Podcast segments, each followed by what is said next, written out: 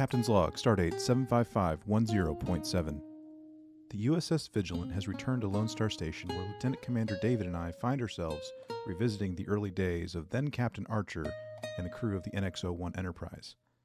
Meanwhile, Lieutenant Commander Eric and Ensign Katie have returned to Earth to speak at Starfleet Academy.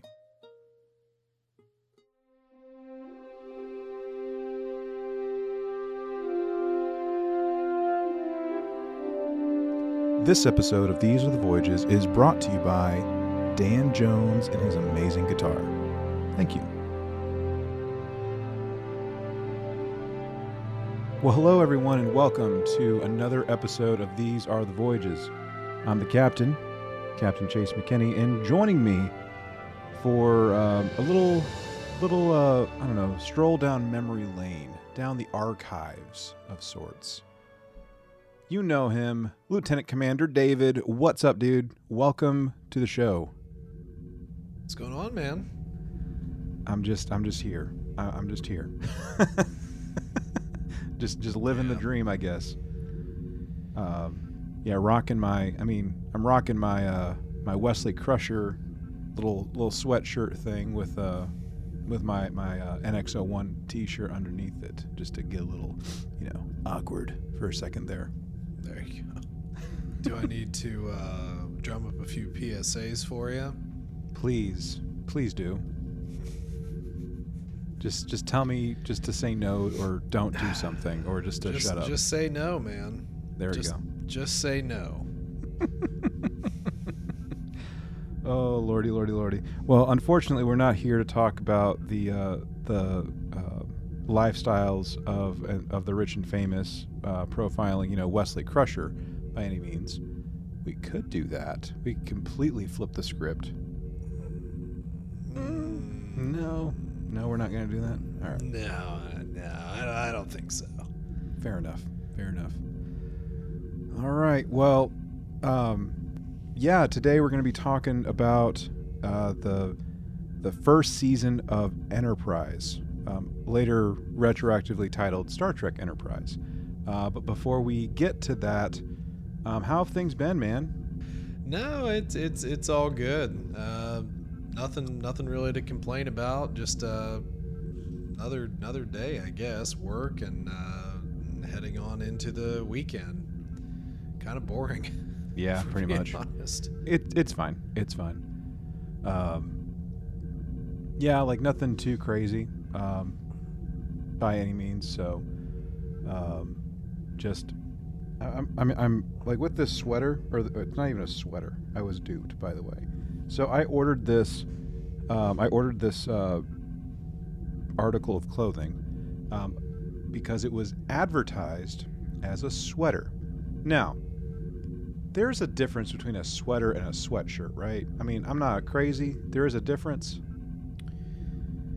Oh, Yeah, I mean, generally, I would think of a of a sweater being heavier. I guess. Mm-hmm. Knit. Uh, yeah, yeah. By an old grandma. Yeah. Absolutely. You know, canning and putting together her jelly in her mason jars, you know, that she's going to sell at her boutique. Or just keep in the basement for 50 years and never use it, and then say it's still good. That's right, because that's what a good grandma does. Hmm. Well, if there's nothing else, then let's talk about Star Trek. Might as well. Might as well. We are going to a much earlier, uh, more simple time uh, when we talk about, uh, you know, Enterprise or Star Trek Enterprise, whatever you want to call the thing. Now, the the idea for this show, this particular episode, came about from our discussion at the two-year anniversary episode that we did in October, where we were kind of talking about like maybe like things that we like to do, things we like to see when it comes to content that's being created for this particular show. And uh, one of the things that David had suggested was just doing kind of like a dive or just having like discussions about like seasons of shows basically and one in particular was in fact enterprise like you have a you have a soft spot in your heart for enterprise if i'm not mistaken Well, yeah. I um I like origin stories. Sometimes I like origin stories more than uh then the continuations. I mean, I'm not gonna like talk about Marvel and stuff, but like a lot of the first movies I like better than the future movies or where we introduced people for the hundredth time. Um, but yeah, no, Enterprise. I, I did not watch season one the year it came out. I'm not gonna tell you how I watched it because that would be I'm pleading the fifth. Um, Hmm. So anyway, well, because season one was 2001, Correct. and in 2001, uh, we didn't have cable. okay. That was kind of the start of not having cable because we we moved from our house in the I hesitate to call it a city because it was a small town in town to moving outside of town, uh, and all we had was a um, was a large antenna. So you got like your four, six, eight, tw- 10, 28 or whatever, like five channels sure. and it was all analog. It wasn't digital. You didn't pick up anything else. It was nothing. I watched the Batman cartoon. Okay. yeah, there wasn't Okay. anything out there. Um, but anyway, yeah, when the when the internet became the internet, and you know you could slowly, I'm I'm pleading the fifth. Anyway, um, I, I I wound up you know catching up later on on, on Enterprise, and um, I like the idea of the really the first voyage out. These Mhm. these guys didn't know anything. There was no federation at all. No, there there, wasn't. there was no partners in space aside from the Vulcans. And this was the very beginning of Starfleet, which in a way wasn't as militaristic. It was more like a slightly militarized NASA.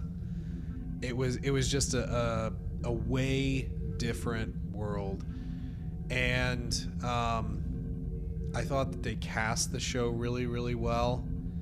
I think that it still holds up in a lot of ways. Although it's funny, it's been a it's been a, a while since I rewatched some of this, and I I had forgotten just how um, how sexualized they made certain things. Oh my goodness. Um, however, they did try and integrate a lot of um, lessons, like historical lessons, because these folks weren't as far removed as, say, you know, TNG.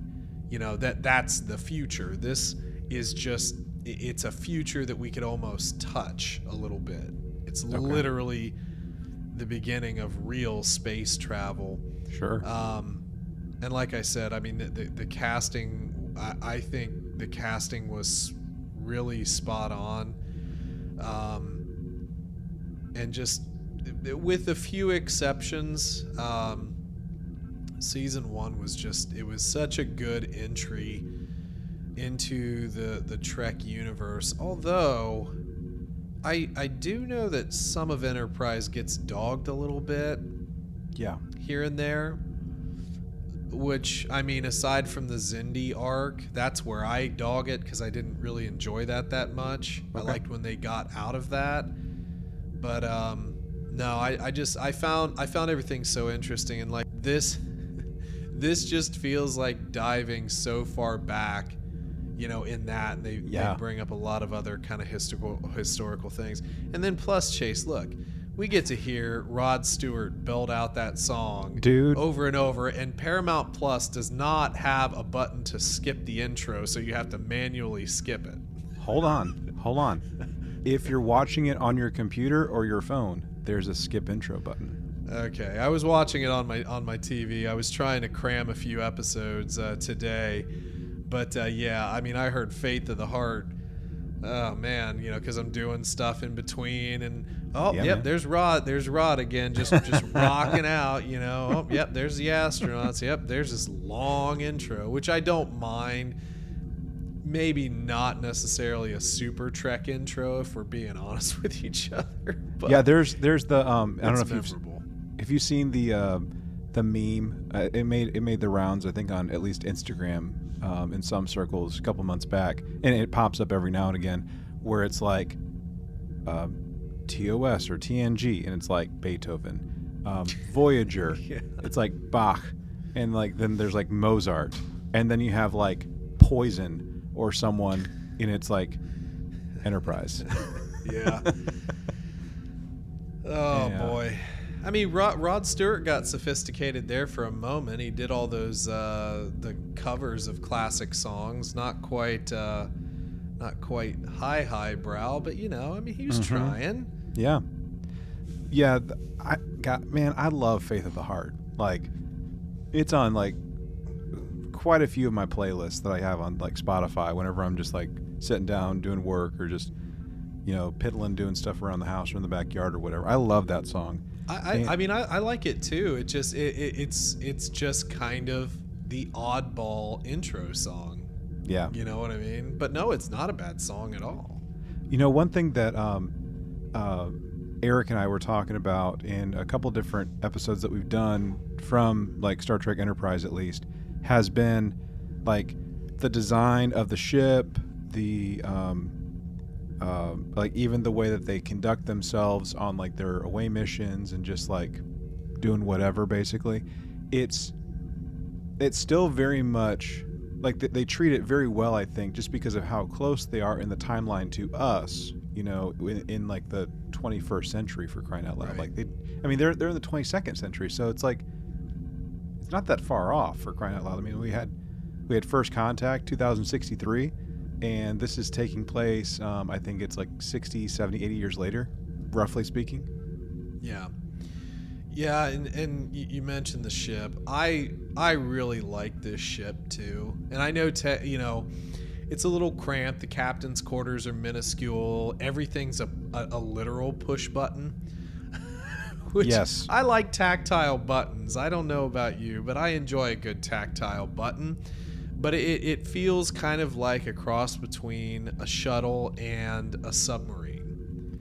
It, Right. it- you know, stepping over bulkheads and kind of like bending over at door jams and stuff like that. It's it's um it's just really interesting, but there are a lot of other conveniences. And I'll, and I'll say another thing too, just to to kind of connect a little bit more to our timeline.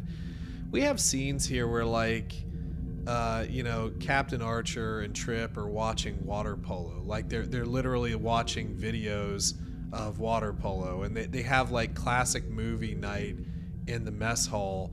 And there's one episode where they're having a beer with Malcolm, you know, for his birthday. They're literally sit, standing there just drinking beer and eating popcorn and stuff, you know. So it it it, fe- it feels um, it feels a lot less futuristic, but at the same time, the technology that they're dealing with is so far, so far ahead of anything that we have now. So it, it, there, there's there's kind of a weird. It's just a weird connection thing that I, I feel with the show because it's like I could I could see myself there. I could see Yeah. myself in like in the helm, you know, they're sitting next to Travis or whatever, you know, doing that or you know, just pressing buttons on stuff. Stop pressing that. It's like I like buttons. I'm sorry. Um, this is, I mean this is kind of like a weird thought, but like even thinking about like how the bridge is even um, set up. Like of course you have like the captain's chair, right? And then you have like science and communications to the left of of the captain, if I'm remembering it correctly. Yes. And then Yep. to the right, of course, you have um, tactical, Tactical. and and like kind of sort of like some engineering consoles, like some kind of like something, but like but So- then so- right, but right early there, two, some early 2000s like uh, eight, uh, HP uh, Yes. monitors in the back and like Yeah, the, the- the table, the, the meeting table in the back, Eric's meeting table in the Yes. back. Yes, but but like even so, like everyone's like off to the side, like they're they're like not like the spotlight's not on them. But Travis, man, he is like right there, like he's right next to the teacher's desk, man. Like he is right there, um, in the middle of it all. Yeah, and I, I, it's it's not this season, I'm pretty sure, but th- there was there was an episode where the crew became specifically like OCD and like Yeah, Trip was trying to fix the chair. That wasn't this season, was it? No, it's not. No, okay.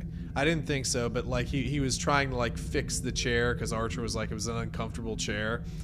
And I think we all have imagined at one point sitting in a captain's chair.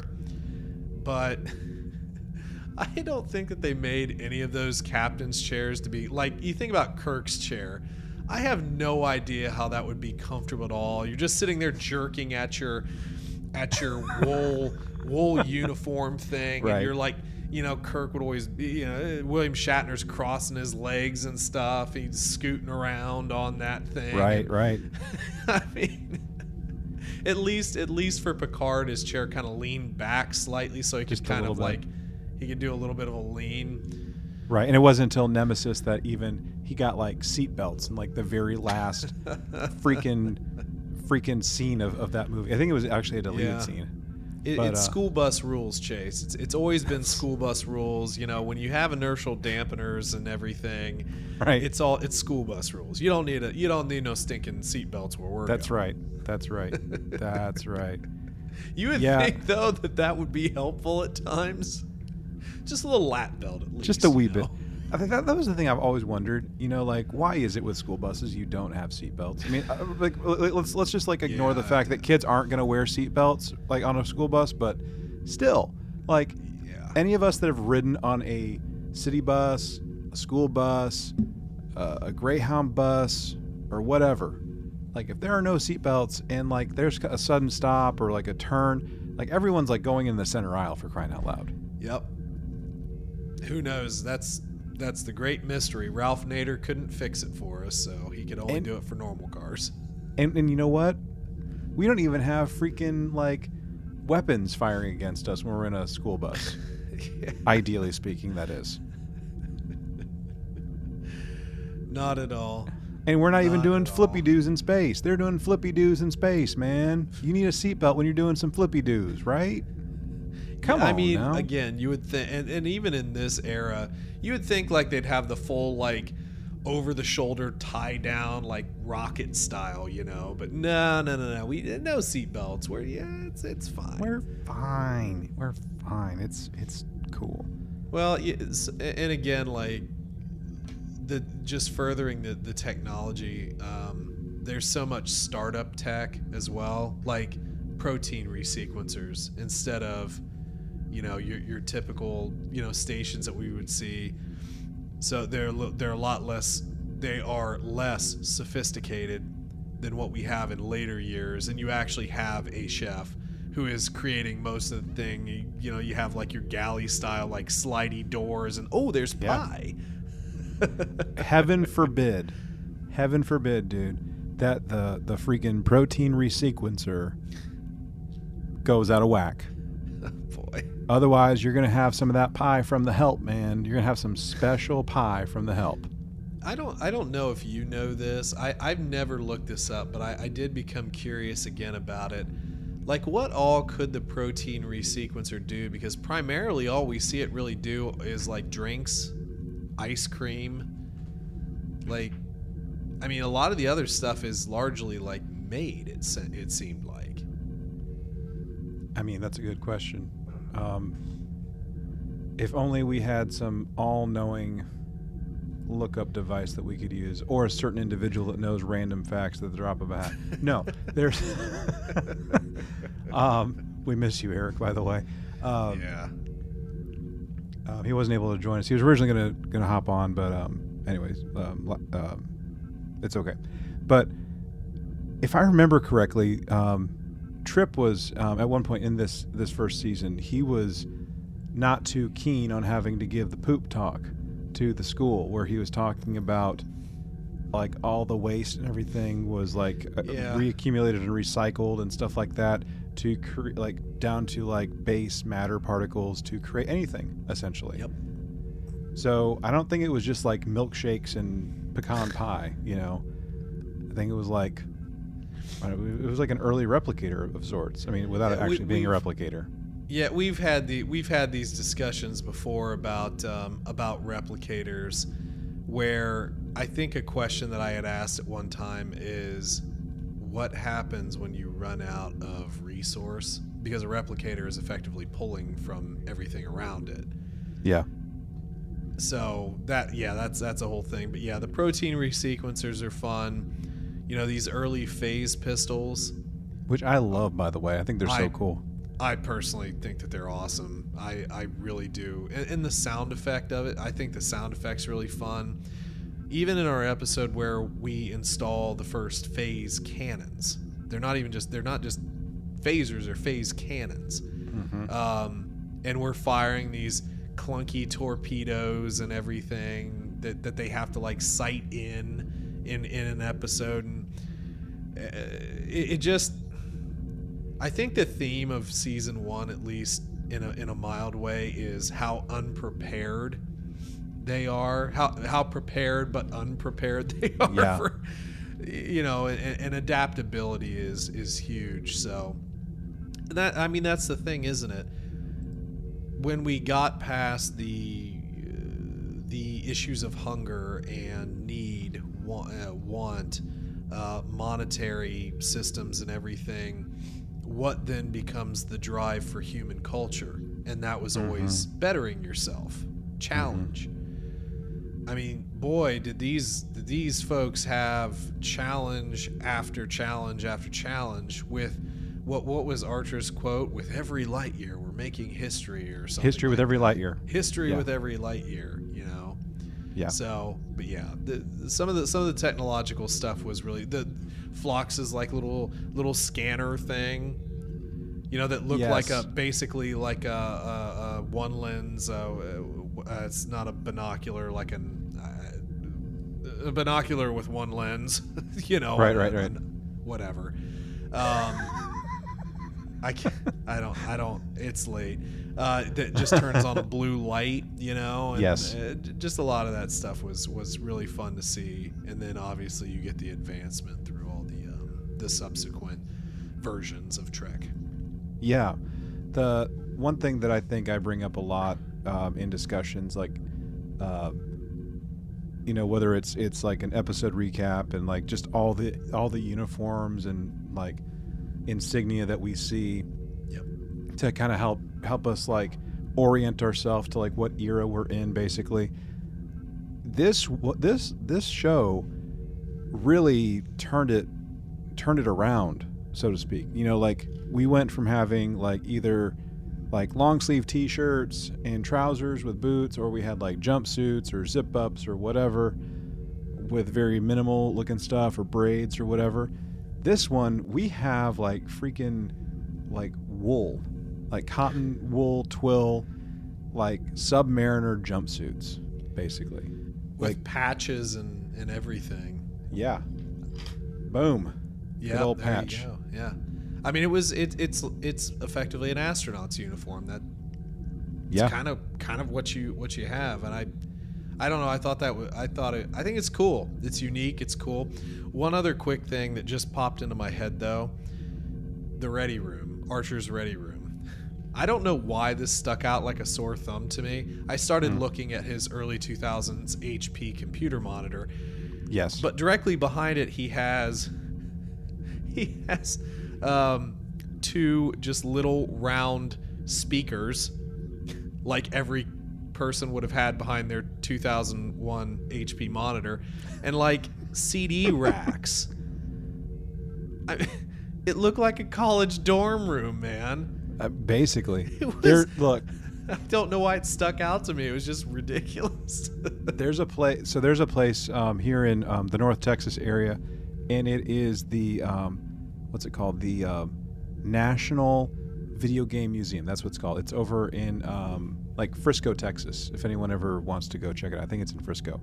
Um, but and, and I've been there. I just can't remember where it was. Um, but there they actually have this this mock-up of like a 80s 90s like high school male bedroom basically.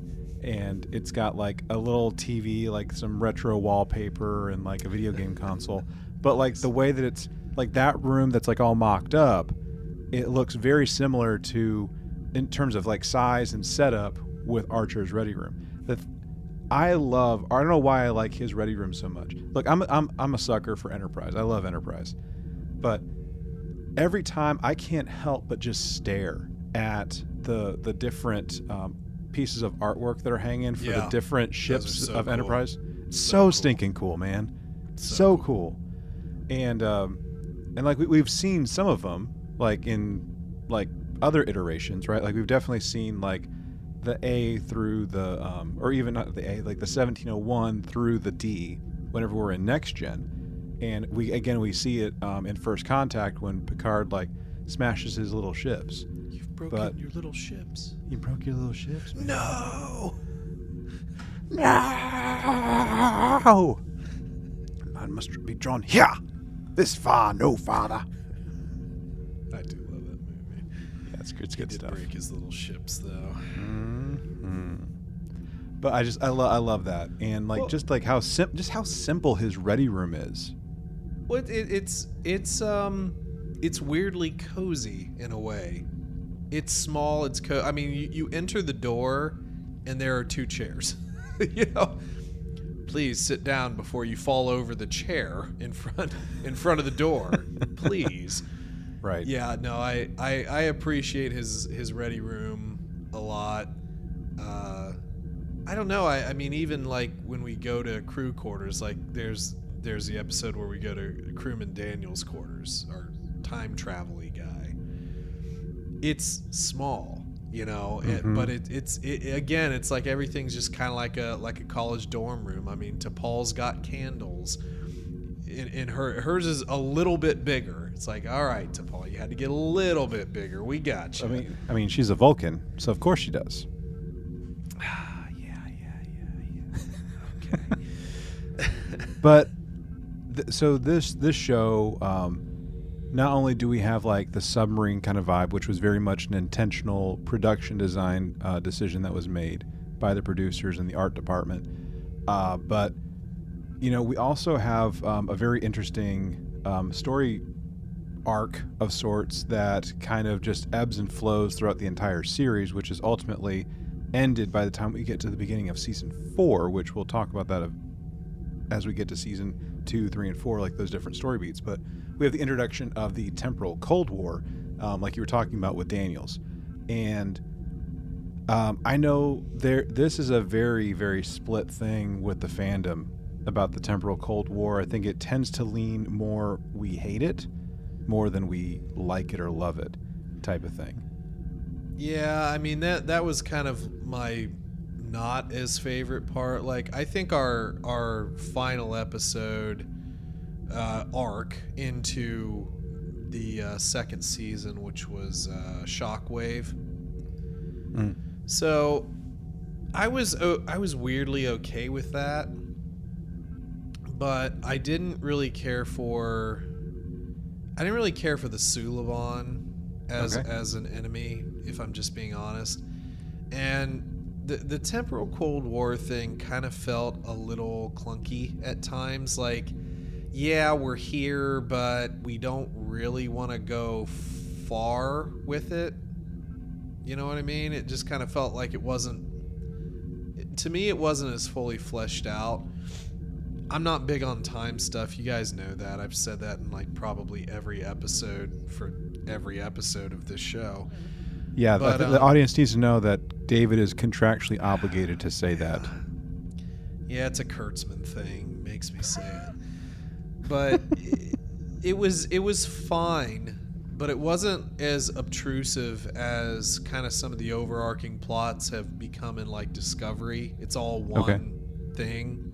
This show was still 25 episodes where you explored your characters, you explored different things, you just explored and it was just sort of a bit more in the background. But yeah, the, touching touching on the Suliban, what like three, four times, maybe three times that I can think of off the top of my head. It, it, it didn't wind up being as big of a big of an issue to me because you have a lot of other undertones like you know Vulcan and, and Andor, their conflict, meeting silent enemies, uh, you know, getting in trouble. There was one episode with Klingon, you know, two episodes, excuse me, with Klingons in season one. So there's a lot more meeting different challenges, but it was, you know, the temporal Cold War was a little, a little meh. Okay. Okay.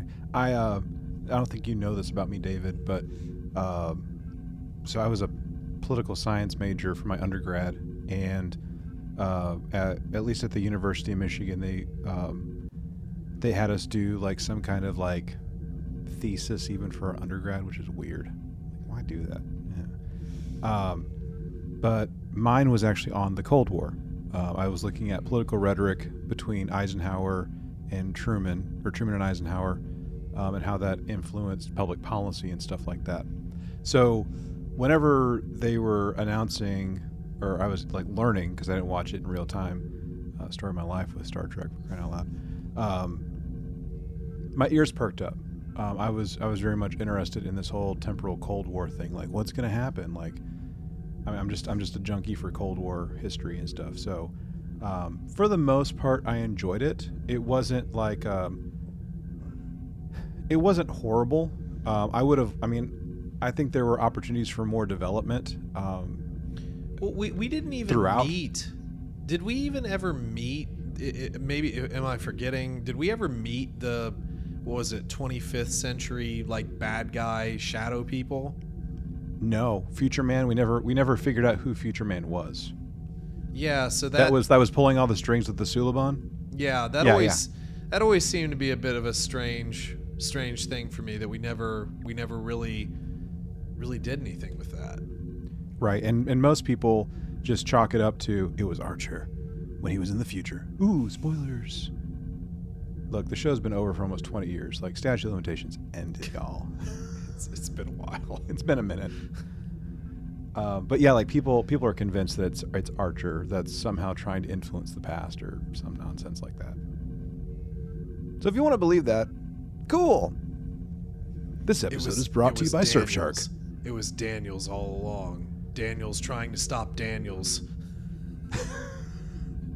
No, Daniels, no. No, Daniels, no. There's so much no. That's a nope rope right there. Don't do it. Good grief. Um, yeah. Okay. So there was there's um, one thing that was kind of a head scratcher for um, I think some folks when it came to season one of of Enterprise. And I'd love to get your uh, your your thought on this, I suppose. But we know in original series that the Klingons don't look like the Klingons that we know from even like the motion picture onward. And this is taking place, you know, close to a hundred years thereabouts prior to Kirk. And yet we have like the motion picture onward style of Klingons that are in this. What do you think of that? Or did you not really give it too much thought when you were originally watching it? Well, that gets addressed later, though. Yes, it does. as- as- I mean, as to why the change happened, so they did think of that. I didn't think much of it, to be honest with you. I- I just, you know, my my brain at the time just chalked it up to, in the 1960s, they just didn't know how to do makeup. yeah, they didn't know. They just threw some brown face on people. It's fine. Messed up their hair, gave them gold shirts. It's whatever.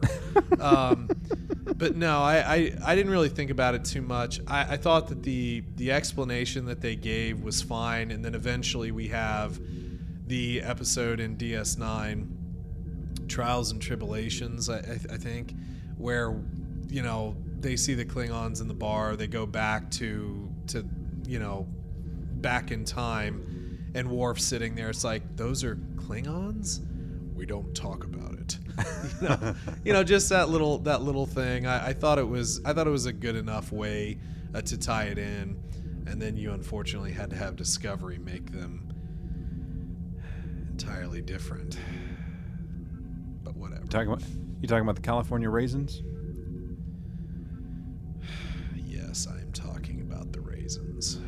Mm. God, I hated that so much. That it, it looked goofy. Sorry, sorry, If just goofy. if not the if not the California raisins, then of course we're talking about the Klingorks. I don't want to go into that. So anyway, Yes, we're No, talking it- about Enterprise. yeah. Well, the the first Klingon we see was uh, old tiny Zeus Lister, who was Deebo in the Friday movies, and he was also a professional wrestler who went That's by true. the name of Zeus. Mm. oh lordy. Good times. So with uh, with you were, you were talking about like the cast and um, like several quite a, like everything else that's followed it, of course. Um, now, of course, like you want to cheer on like your absolute like lead character, like nine times out of ten, like you're you're rooting for like your lead character. But the thing that Star Trek typically does is it's typically an ensemble cast, like so they each get time to shine. Right. So apart from Archer, okay, like we're gonna take Archer out of the equation on this one. Which character, you know, as we know them in season one, okay, I'm not talking like season two onward development of the characters, but which season one character, whether they're main or supporting, did you find yourself like maybe rooting for or getting the most excited to like see or have like story moments what, what stuff like that Um, that's kind of a hard one to, to answer because I, I had multiple favorites. I would I would probably say though Malcolm. Okay. Don't know why. I just I was weirdly drawn to the character. He's kind of that really reserved British guy, you know, Mm. whose family was disappointed him to him. eh, He they were disappointed in him because he didn't go into the Royal Navy. yeah Yes, father, I am going into space, not the ocean. Oh no, no seaQuest DSV for me, just space. um, yeah, I, I don't know. I, I just thought it was kind of an interesting character, and, and I'm not gonna lie. I mean, I, I've always been interested in the whole tactical. Whoever the tactical officer was, always somebody I was drawn to anyway. But I really enjoyed Trip. I liked I liked his character. I liked the kind of the actual friendship that he and Archer had. I thought that was really fun. Where it was um, again, a lot of this is less professional, a lot a, a lot less military, so it was a lot easier going. But then, I mean, I, I really enjoyed T'Pol too, and uh, I, I think her um, the Vulcan thing's always an interesting interesting topic because they clearly have emotions. mm-hmm. They're just suppressing them. There is they don't even get rid of all of them. They just do their best, you know. But T- Sure. T'Pol was kind of one of those characters that it was even said it's like your emotions are closer closer to the surface. Um, but I always enjoyed her her character, uh, the portrayal, the acting of it was was in my my estimation really good. She had a very who uh, oh what was her name the the actress who uh, Played T'Pol? Jolie uh, Blalock Blalock yeah yeah she she had the best like pouty lip thing going on there. Just really tight tight lipped acting you know just trying to it's almost like a, a like a wild west squint you know going on just like yeah yeah yeah. Yeah i, I, hate you. i hate i hate you all. Uh, but i don't want to be here right now. I have no emotion, and then eventually you find out that she just she just smells them too much. It's just like you guys all stink. Hmm. Um, throw some deodorant on y'all but no, I, I, like the I like the T'Pol character, and you know, un- unfortunately, it was it was the same thing with Jeri Ryan though. You know, sometimes they throw in some of the well, and and even um, Deanna uh, huh? deanna troi Yeah, Deanna Troi. It's indicative of a certain time in, in TV and movies where you it was again the sex appeal thing. And Yep. in T'Pol's case, we didn't have like wide open shirts and cleavage or anything like that, but you just had like this bodysuit, right? Mhm. which is very I- much what they did with with seven of nine even in voyager Right. like just how everything was like the bodysuit was like sculpted in such a way to accentuate tighten et cetera et cetera features of her body Yeah, but I, I just I just thought the acting was was better than the attempt at sex appeal, at least for me. I just I thought it was an in, I, I thought she was an interesting character, and Sure. got more interesting for me as the series went along. Sure, sure. For me, with uh, with at least season one of uh, of Enterprise, I think the the the main character that I was really drawn to was Trip. Like I just I love Trip so much, and like uh, I think Eric brings this up, and like we, we all bring this up in a, in a way. Like we always like to think that we're going to be like the captain or even like the first officer of something, and we're gonna be like so amazing at it, and we're gonna crash and burn. Let's be honest. I mean, I don't know how I haven't crashed and burned, you know, like Lone Star Station or even the Vigilant by this point. I mean, come on now, y'all. Oh, good grief. Um, but but like I I, I see I see myself as Trip the most. Like I'm not as mechanically inclined, but I mean I like to have a good time. Like I like to be goofy and kind of and like I know when to be serious, and I, I don't know. I just see a lot of myself in Trip, um, in in his character portrayal, and I think the the runner up right behind Trip is Hoshi.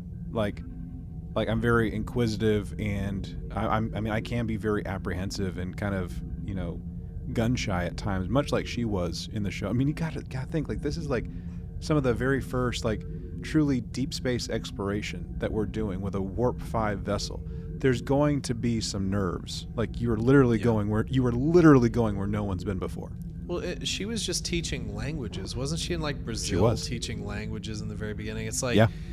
Yeah, she she's not an explorer. She's not an astronaut. She's not Starfleet, really.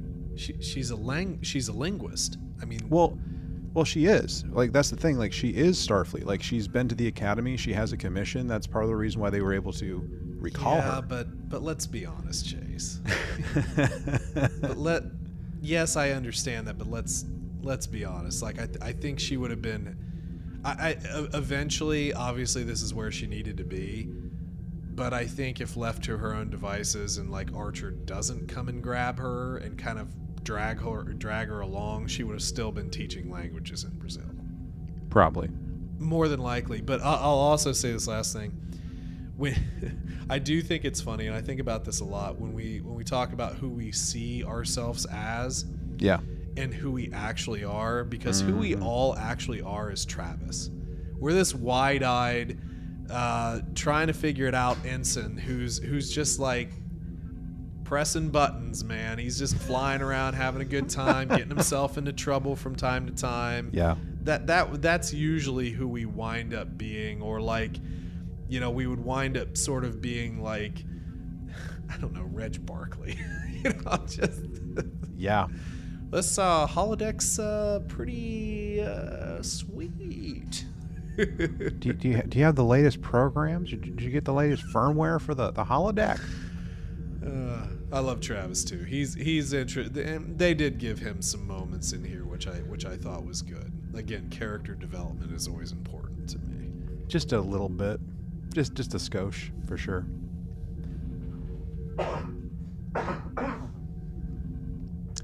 um what one thing I'd, I'd asked you to kind of like maybe think about a little bit prior to the show was like a standout episode like whether it's like your favorite or even your least favorite um, episode and um, it- yeah. and i don't know if you had any trouble with this or not Well, the the only reason I had trouble with this is because I had several for different reasons. Um, I will say that probably probably really duking it out for number one was Shuttle Pod One, though. okay And Okay. it's it's a self-contained episode. It's not a huge adventure, but you know, you're developing Trip and Malcolm. They're trapped in a shuttle pod. They think that the Enterprise has been destroyed as they see a piece of it floating around.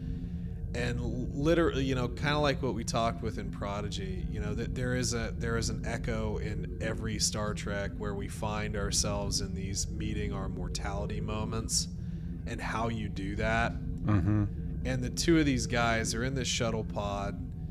You know, they wind up effectively being down to very little air. They're being hit by quantum singularities or micro singularities. And what do we do? We sit down and we eat ration packs and patch holes with mashed potatoes. We drink the captain's bourbon, and we uh, and we record love letters to you know women that we couldn't make it work with because we were too afraid to get close to them. Yeah, yeah. It was, Absolutely. it was just such an interesting character development episode, and um, again, some of those uh, like real topics tend to grab me a little bit more. But Shuttlepod One was was in I thought was really really good.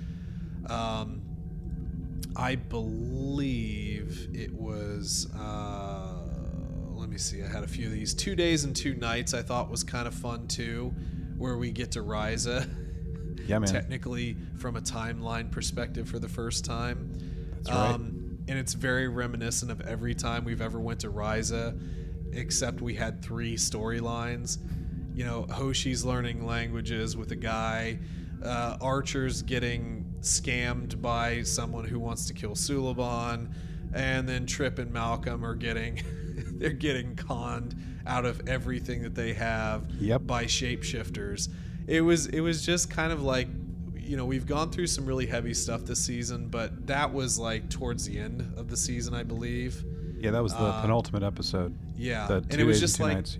it was kind of goofy. It was kind of fun, you know. It was just sort of like a fun, uh, not trying to take it too terribly seriously, um, but also, you know, being a little bit more character specific. But I also like a lot of the stuff with the Andorians too. Um, Mm.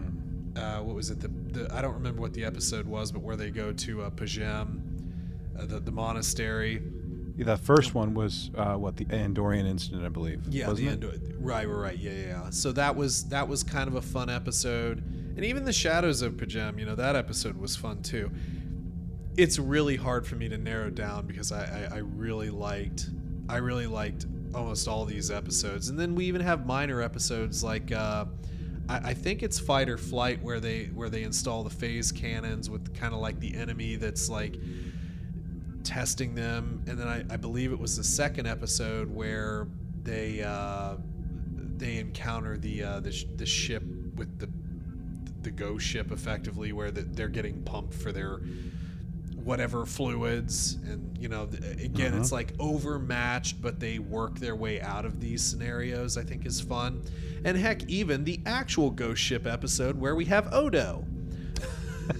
you know, that one was a fun episode too. It was. you know, so yeah, there, there's a there's a lot of fun episodes. It's really hard for me to pick one, but Shuttlepod One probably is my favorite episode of season one. Okay, I'm gonna have to disappoint you, man. So You don't I'd have ask- to disappoint me at all. I mean, you can do whatever you want. Is I mean, it's your show, Chase. I mean, so whenever I was asking like you know favorite and least favorite, the the one, the most insufferable episode that like I struggle through every single time I watch Enterprise, especially uh, Enterprise season one, is Shuttlepod one. like that is like my that is like my most hated Star Trek That's Enterprise episode. And again, I'm about to like probably ruin our friendship, but um every episode of, of Enterprise I'm like, please let Malcolm die this episode. Please kill him off. Like he is like like oh just he just like gets on my everlast nerve like in in, in Enterprise. So he's my he's my least favorite character. Um which is fine. I'm glad there's some love for him out there. No, I Um, mean, it, just like for me, I just I root for him because I, I, I want him to break out, like to do what he what he means. Because everybody has sort of their uh, their sort of moment, you know, where they're they prove why they're here. But in in his case, it's kind of a little bit more ambiguous. It's almost like, are you just trying to stick it to your parents? Is this really Yeah. where you want to be? That sort of thing. And I mean, it, that can be an interesting storyline. But I, yeah, no, I, I totally, I totally understand that.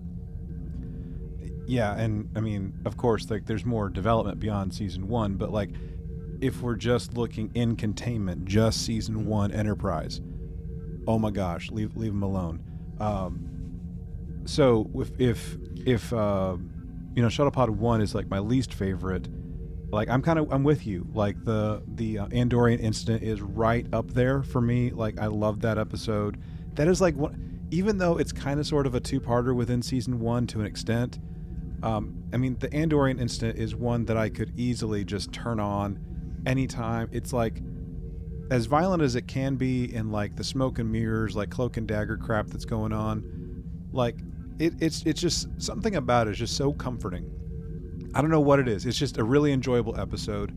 Um, but another one that I don't think, um, I, don't, I don't know how many people actually like this, but Strange New World, which I think is like technically like the second or third episode or fourth, depending on production order, however you want to look at it, of of Enterprise. It's the one where they do essentially like their their first away mission essentially, and like they're, they're they're all become like paranoid and delusional at nighttime, like with like all the like the pollen and the, the every the, the storm and everything that's like kicking everything up. I really liked the heck out of that one. I thought it was really cool. Yeah. Um, that and um, what was the other one? I mean, anything with Shran is good, right? Um, Yeah, I thought you were gonna say uh, what was it, Vox Sola? You know, the the Milky Tentacle episode. that Mm. that was one episode that did not hold up. sure, sure, yeah. Um, Ugh. Terra Nova. I've talked about Terra Nova, but Terra Nova, I think, is it, it, it deserves more love than it gets. Um, because like Terra Nova is the one episode, and I've talked about this um, when we did like a, a first contact episode. I think it was uh, Eric and I. We were going through stuff, but like Terra Nova, Archer says something just so incredibly brilliant because we realize that the Novans, that they're they're they're colonists, right? Like they were like they they went to go like settle and explore before you know deep space was actually deep space exploration was like truly a thing well they lost contact and there was like some radiation stuff and they blamed the earth like people from earth for abandoning them and everything i like the fact that even in like what is that like maybe the first four or five episodes i think of this series that we're already having a prime directive type of conversation like if i can't have first contact with humans what the hell am i doing out here like that's what archer says Yeah, and I mean that. It's kind of like what we were talking about earlier, though. That the, the rules are so unestablished here. Um, I'm, I'm, uh, I was just going to try and find the other episode where I think it was Civilization, maybe. yeah So Civilization, I actually really enjoyed that episode as well. Um, but that was like, oh boy, uh, what a first contact uh, phaser fire in the street. Uh, wasn't their fault, I guess. Um, but yeah, that that one was an interesting one uh, as well. From like this whole non-establishment of first contact. However, and on several occasions they did a lot of cosmetic surgery so at least they were trying to kind of like not contaminate other people's societies so they tried uh, didn't always work out that way though but uh, but like with with civilization you know like that was a uh, i mean that's a good deep cut like we were talking about that when we were doing um, our discovery conversation yeah I, I, I think didn't eric bring that up? I, think it was eric some- and i that both brought it up. Yeah yeah yeah that's right. Yeah um, like the fact that the akaali like that's the species that we're, we're dealing with in this episode like the uh, right. civilization yeah. And um, it's the um, the the um, governor the mayor whatever his title was in that episode of discovery um, like yeah you're refugees now by the way. Like, oh, you're- yeah. okay got it you're you're you're you're you're done. Like your your um, city, your piece of land, whatever is gone. So Yeah, wherever you go now, asteroids or something like that yeah, wherever Yeah, you settle now, one, yeah. yep, wherever you settle now, you're you're traveling as refugees, and you're at other people's mercy essentially. yeah Um, but another great episode. Like that's that's one that um, I mean it's it's it's still it's kind of like in the first third of sorts of this of the first season, but it's a good one. But Yep. it's nowhere near as popular as many of the others. I mean, I don't think it's as popular at least. No, I, I mean, I, I probably wouldn't say say so either. But it, yeah, that was that was a very good classic type of Star Trek episode. Yeah, I was I, I was trying to think there as you were talking if there was one that I really didn't enjoy all that much. That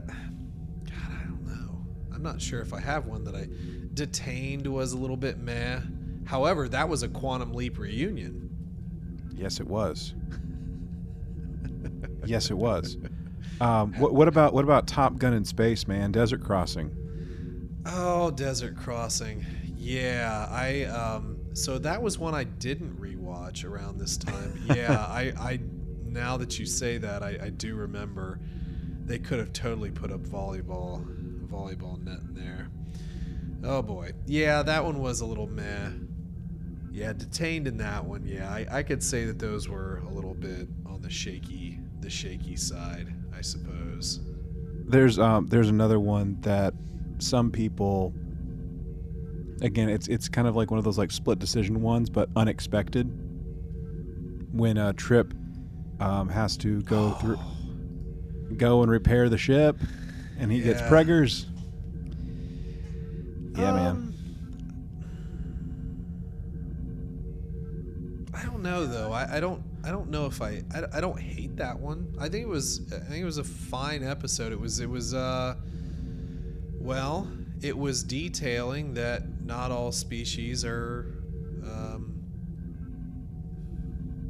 well, it, the same. I guess would be the lame. The lamest way to put that.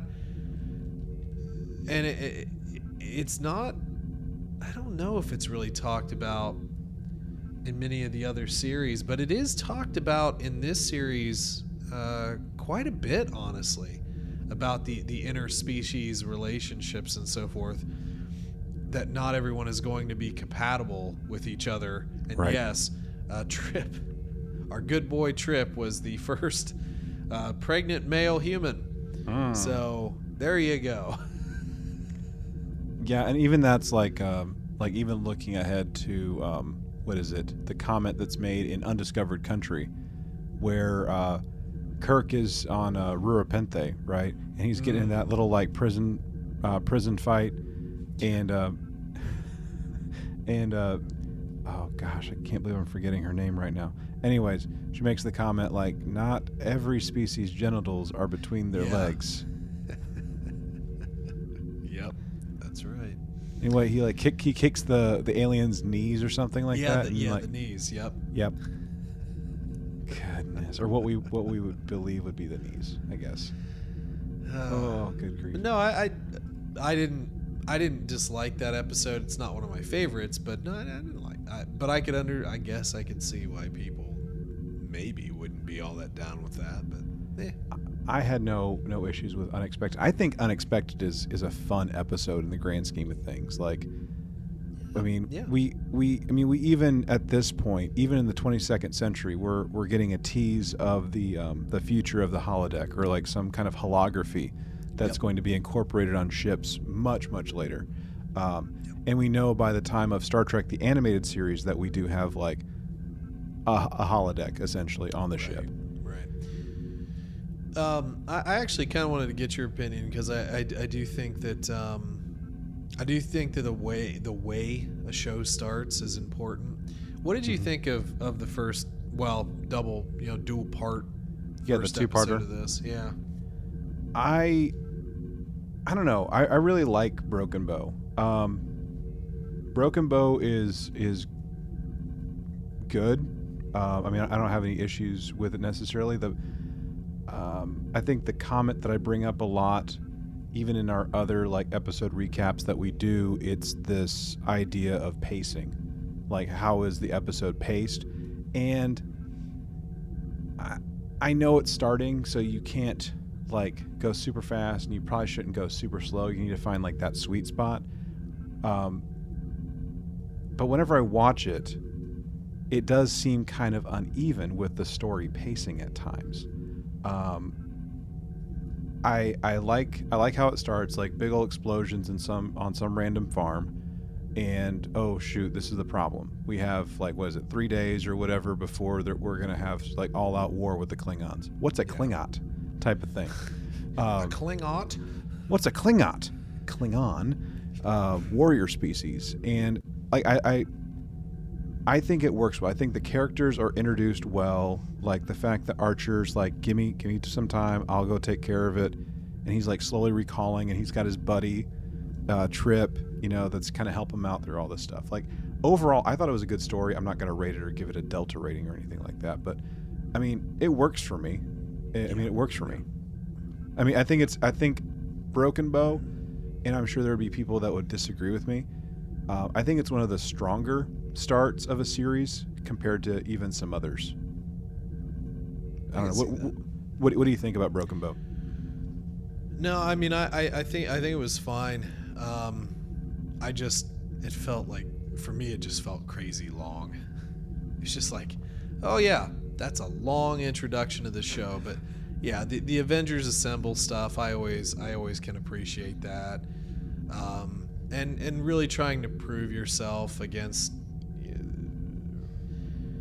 well against the odds. You know, we, we get a little bit of the the um, the pain and the and the kind of the anger with uh, with Archer because the Vulcans have kind of held held the humans back, and and we learn more about why that is with um, what was it, Ambassador Soval, I think was his name. We get a little bit more of that much later as to kind of his opinions of things, uh, and and being more their thought process was we're more akin. You know like you kind of remind us of us before we found logic but the fact is is that you integrated your emotions and we didn't type of deal. Mm-hmm. um, but I, I, I kind of like to, to see that sort of like we we need to break out. We need to do this now. And that's I think that's a very uh, very human thing we want to go we want to I mean we had what two billionaire rockets Uh, would you ever thought as a kid like just two random rich dudes would have sent rockets into space No. no was a NASA thing No. Yeah, yeah, yeah. I mean, you, you got two phallic rockets just shot up into space. Like one of them di- didn't didn't Elon Musk like have one of his Teslas on his stupid rocket? Like he he rocketed a car into space or something like that. I don't remember. I, I don't follow that all that well. But anyway, I, I, think that that's a, a very human way of thinking. We want to go. We want to explore. We want to do our thing for better or worse. And, and I I don't know. I, I just really like that sort of aspect of the story. Well, I like what Archer even says to T'Pol before, like, you know, even by the end of the first season, even where their relationship is. But um, it, it- it's it's in regards to the mission that they're on, and um, Archer is is like almost on his last nerve when it comes to everything, like kind of just like failing one right after the other. He's like, I'm not interested in what you think about this mission, so take your Vulcan cynicism and bury it along with your repressed emotions. Love that. It's like one of the Well- best lines, I think. No, it, it was a great line, but just a bit of a tag on there. I mean, the fact is, is that they might have been ready for space when Archer's father was alive, but the Vulcans mm-hmm. held it back, or at least that's his feeling in the matter. Now, whether that's real or not, I think is debatable. But at the same, at the same token, it- it's it's just such a an interesting way of capturing a character because most of our captains are maybe a bit more grounded in their own way than Archer. Archer's very raw with his emotions uh, with with Vulcans. I mean, we see it throughout the series Sure. when a Vulcan ship shows up. It's like, are they watching us? Uh, we saw them in the star cluster. Why are they? Yeah. why are they you know doing this and that and even uh, very reluctant to ask for help uh, when they needed it Yeah. did but it was always kind of like almost resentful so Yeah. the building of the relationship with T'Pol throughout the series was so important to his character because he is able to let go of his preju- prejudicial attitude For sure. so Well- it's it's a good learning thing Well, there's there's a line that he says, which um, I'm gonna, I'm gonna try and do something with this here in a second, but you know, he we, we see in the two-parter of Broken Bow that you know him and his dad are on this beach and they're they're like flying this little ship around this ra- basically this remote-controlled little spaceship around, and uh, Jonathan is having one heck of a hard time trying to control it and fly it with confidence. And there's like wind and everything that's just making it really challenging. And his dad um, says, "You can't. We can't be afraid of the wind." And I think, and then you just see Jonathan just feel like his dreams are being crushed, like with one setback after another, even in this first episode, right? Yeah. And like just thinking like, you know, we like people just telling him like you weren't ready, you know, you're not ready, you're never going to be ready, type of thing. Just give up and go home and let us take care of it, basically. Yep. And even at the very end, after basically overcoming all the challenges of that episode, there's there's this like little almost throwaway line of sorts that um, that Mayweather says. He says, um, "I'm reading an ion storm on that trajectory, sir. Should I go around it? We can't be afraid of the wind, ensign. Take us to warp four. And they just zip out like, and I think that's the this is the thing I wanted to talk about. We have this whole we can't be afraid of the wind. Like we are going off, we're we're starting this new adventure, this new journey. We are literally going where no one has gone before, where no man's gone before. We're making history with every light year type of thing. And I think if we look at the overall theme of this season and even the person of Captain Archer at this point, this is very much Archer the Explorer uh, more than anything else. I mean, we Yep. see him evolve and become Archer the whatever in each successive season, but this is very much Archer the Explorer, um, where he's he's like bright-eyed, optimistic, like a schoolboy essentially, just like so stupid excited about what's next, what's next, what's next, what do we get to discover today, and and I love that, and like just taking his own father's advice and trying to move past being afraid of the wind. Yeah, no doubt. So um, I, I, I don't know. That was that was kind of a long ramble. Sorry about that, bud. But um, but I, I just I just love this. Like this whole like we are literally putting exploration front and center, like for real, for real, with this Well, series. Haven't we been clubbed over the head enough with um, action adventure recently? I mean, yeah. Where it is kind of nice to see the pure exploration Mm-hmm. of the No. thing. Well, and, and I mean, of course, we're still gonna have like some shoot 'em up, blow crap up stuff, but like, I mean, this is us, like, supposed to be discovering things for the first time. I mean, of course, we know what's up, like we know Yeah. some of these species, but this is our first interaction with it, which is with with the the, th- the places, the people, the things. It's it's just cool. Everything's new. Everything is indeed new, for sure. And then I mean that's um that's not something so as you get older, you know, you, you, you know how like you, you get like uh, our our older folks who uh talk about time going faster. It's like, Yeah. oh man, blink of an eye. And I think some of that becomes comfortability when you're not learning something new when when you fall into routine because we all fall into routine. We do, Everybody for has sure. a routine.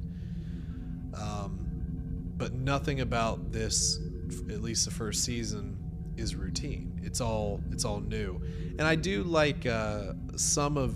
We get it a couple times where it's like they're almost bored. They're trying to find that next new thing. It's like where's the, where's the next new thing? Where's the next new thing? There's no space. We're not meeting anybody. Where's where are we going? You know, it, Yeah, it's, yeah, it's yeah, like it's like this constant drive to find the new, find the the next waypoint, you know, drop the next beacon and so forth. So uh, that's um that's an interesting way of life that not very many people get to experience. Yeah, I, I, I agree. I agree. Yeah, with um, like like that's the thing. Like that I remember, like even reading. Um, again, I had to like catch up on reading of like forums and chat rooms and things like that back in the day. Um, when it came to this, like I was just like I was eating, I was just eating this up like so much. I was just enjoying the heck out of the show, and people were like, "Yeah, well, that can't happen because this happened because of this star date and that event and, stuff like that." And like, just enjoy the dang show, people. Um, I mean, yes, they're, they're oh, look, look, yes, Kirk and company, they did their thing. Picard, Sisko, Janeway, we know about that stuff.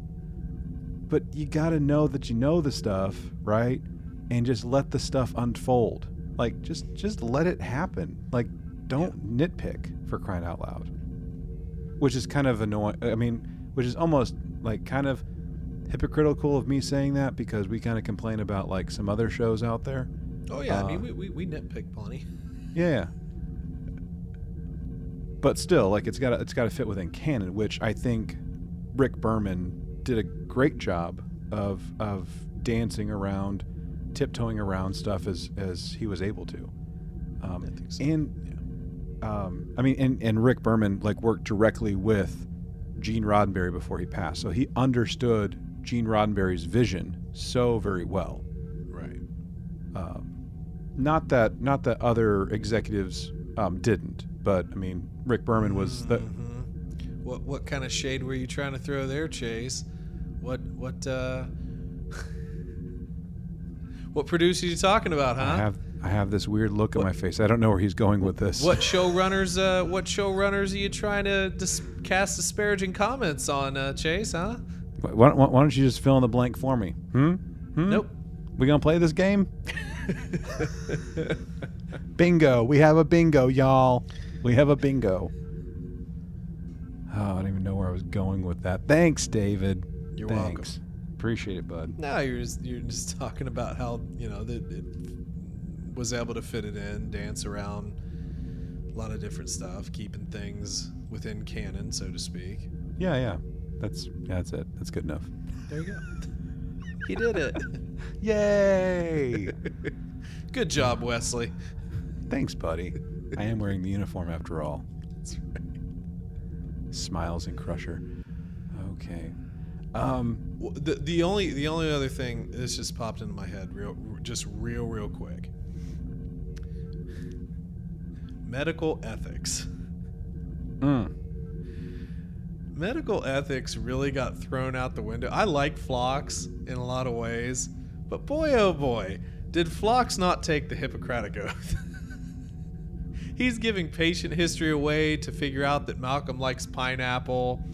He's just he's just doing a lot of really random. Well, he even has the the one episode where he refused to treat uh, patients. I think it was Dear Doctor. Yeah, Dear Doctor. I had that pulled up there. So he had his own uh, kind of uh, prejudice uh, against a, a race where I, I think the Denobulans were at war with, or something like that. I, I, I Sure. didn't rewatch, get to rewatch that episode either. Um, but as much as I like Phlox, and the guy's a really smart guy, he, he, he does his thing medically, but uh, not necessarily the most medically ethical doctor we've ever seen. no, no, not so. And yeah, like the whole uh, bromelain um, thing, like with the whole pineapple, like to do something for Malcolm's birthday. Um, yeah, that's that's kind of a HIPAA violation, everyone. Just just a little bit. Just, that's just He's an alien. It's fine. Yeah. By the way, I actually had to report someone um, to the state for for multiple HIPAA violations. It Oh, was, It was awkward. Oh boy. It was awkward. I bet.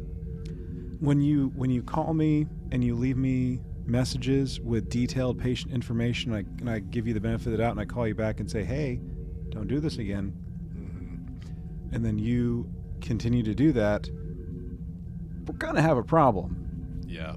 So, but you know, the thing that I like about Phlox, okay, so John Billingsley does a fantastic job, I think, of Yeah. portraying Phlox. And with him, he he makes this comment, like I think it was um oh shoot, I think it was Archer. I think even in, in Broken Bow for crying out loud, where he's like coming into sick bay and he's seeing all these like critters around. He's like, "What's all this for?" And he's like, "If you want to, um, oh gosh, what's he say? Um, need to be more open-minded and accepting of um, other forms of medical treatment or something like that. Yeah. Um, if we're gonna be meeting other species or something like that." And I mean, we see that, right? Like we see like this random eel that cauterizes wounds at, at some point. Um, like random slugs. We see like um, like the feces of like a bat or, or something like that. It's like very good for some like synthesizing some kind of medication or whatever. Just like Right. some random random stuff. it's And, not all uh, just inaprovaline, you know, uh, Chase. You yeah. just Two cc's of inaprovaline. Four. Ten. 13, 27, 37, what you say? I can count those you way to 55. No. Our, all our younger viewers have no idea what that is. I don't even know if David knows what that is. I don't even know what it is. Oh, wow. We're talking like early days of the internet, man. Like our high school time. Yeah, I didn't really care about the internet. I was too busy with sports and chicks and music and chicks and sports and stuff and dude bro things.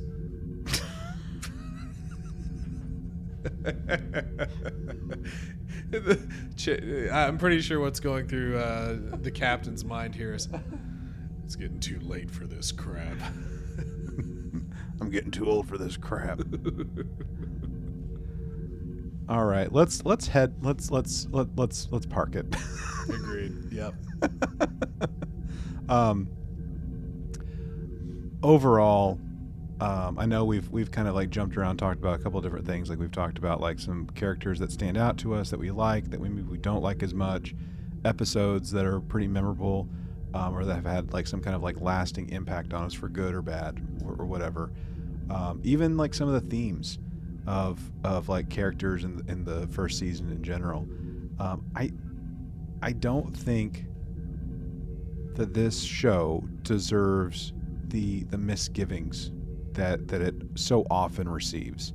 Um, this is a really, I think this is a really solid series, and just like all of Star Trek, IDIC baby, infinite diversity and infinite combinations. There's something good about every single Star Trek series that's out there, even the ones that we aren't too keen on. There's good. There are good things about each of them, and um, I just wanted to say that. I mean, anything else you want to tag on, David? No, I mean, I, I think that that's that's very appropriate. I, I don't know if it was a timing thing. Um, I think that they bounced around with a lot of different themes throughout the the remaining seasons, and they ended the show in the worst, po- in my opinion, in the worst possible way that they could have. It was almost like a joke. The final episode. Um, I'm sorry. I, Oh, when we- I, When we get to series or season four? Yes, when Yeah, we got okay. to season four, I, I absolutely could not stand that at all. Um, so I, I, I feel like I feel like the if there is any hate out there, I, I think it's a little bit misappropriated in a way, but I suppose I can also be sympathetic in, in, a, in a way as well. I just think it was a weird time to put out a, a Star Trek show. I just I look I look back and I think about it a little bit. I just felt like it was a little little strange, like maybe just trying to push out because I, I mean, uh, you had you obviously had TNG, which for many people is going to be their favorite. DS9, which was such a deep cut in in Trek, and I can understand why people don't necessarily watch all of DS9. It was long. I think it was great. I, I I find myself wanting to go back and watch a lot of things in DS9, but it was very very deep. And Voyager bounced around all over the place too Mm-hmm. in a lot of Sure. ways, but it also had some some really really great episodes as well. Sure. So I, I think it was more of a timing thing, at least for Enterprise. But I, I, I will always sort of treasure this show in its own special way uh, for its own special things. Yeah, yeah, yeah.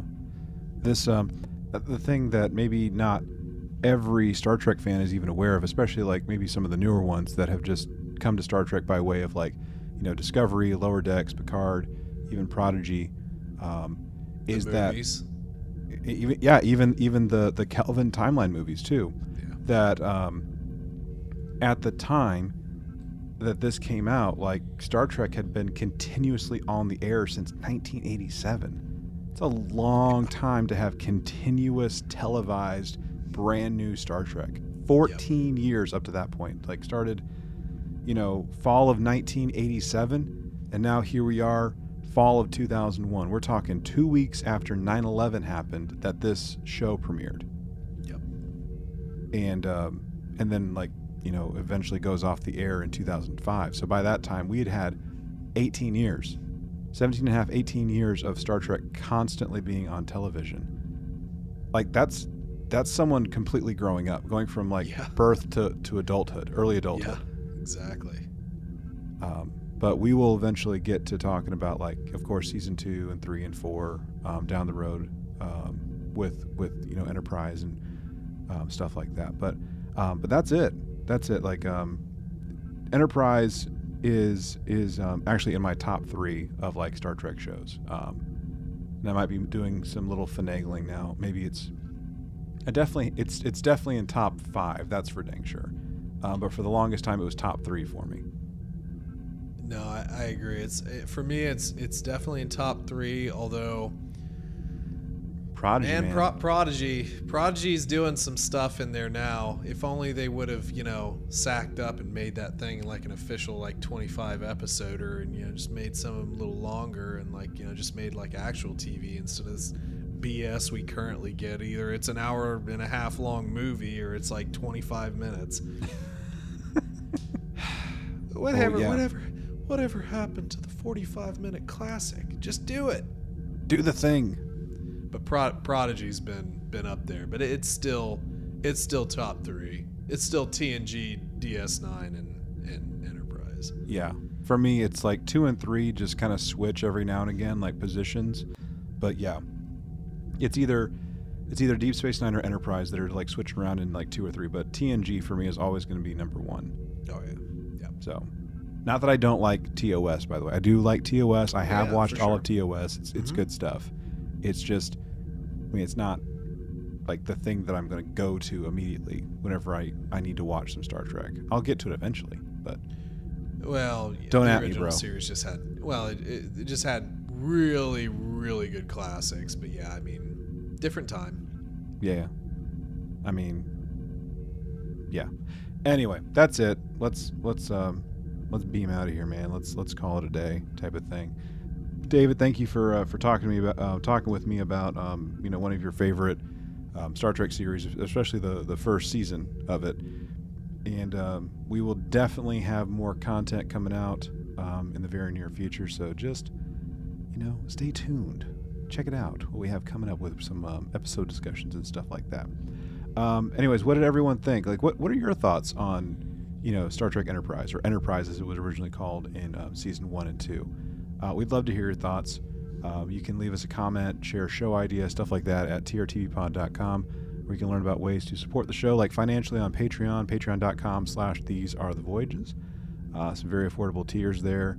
And um, anyway, uh, if you want to uh, get a hold of us, you know, you want to, um, you know, interact with us, you can do that. We're on all the socials, TRTV at TRTV Pod on Facebook, Instagram, and Twitter. And um, if you want to um, get a hold of us, uh, make sure you open up hailing frequencies and enter in trtvpod at gmail.com.